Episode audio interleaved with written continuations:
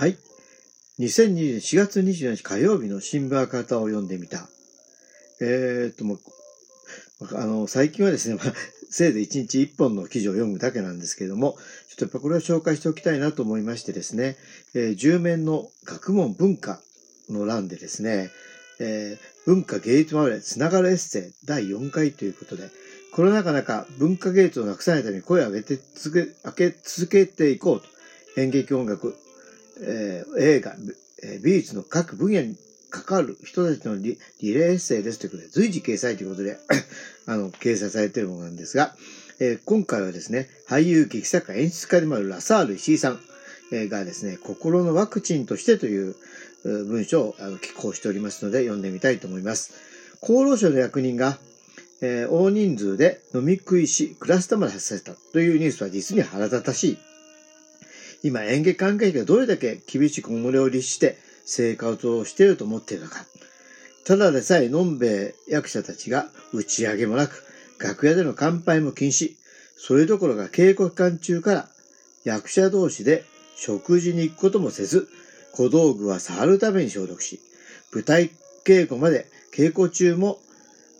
舞台稽古までは稽古中も皆マスク着用を守っているんだぞ。だからそれでいても、人でも陽性者が出れば公演は中止だ。誰もが戦々恐々としながら、ひたすら身寄りして稽古に励んでいるのだ。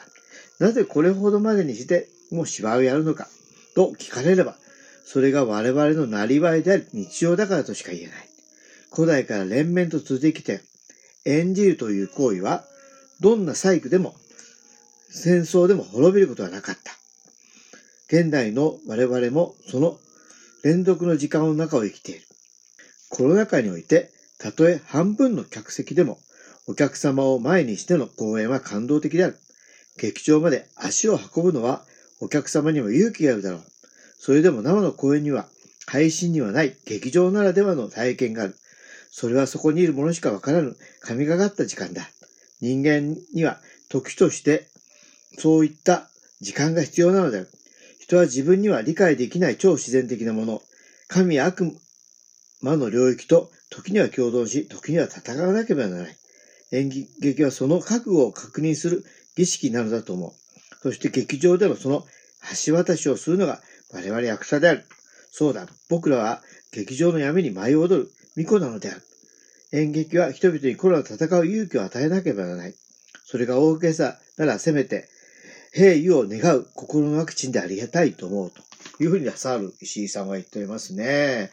うん、まあ確かにそうですね。心のワクチンだと思いますね。えー、ということでですね、まあちょっとあの、島方、えー、読んできたんですが、まあ、ラサール石井さんはですね、かなりね、はっきりものを言われているので、まあ、政権批判も含めてね、されていますから、当然、政権を擁護する人たちからですね、まあ、口汚くのしられたりですね、えー、しているわけですね。それでもまあ、声をね、出しているという、本当に勇気があるなと思うんですよね。本当にあの、まあ、特にね、芸能人の人なんてやっぱりね、あの、八方美人でいたり、あるいは、えー、政権べったりでいた方が、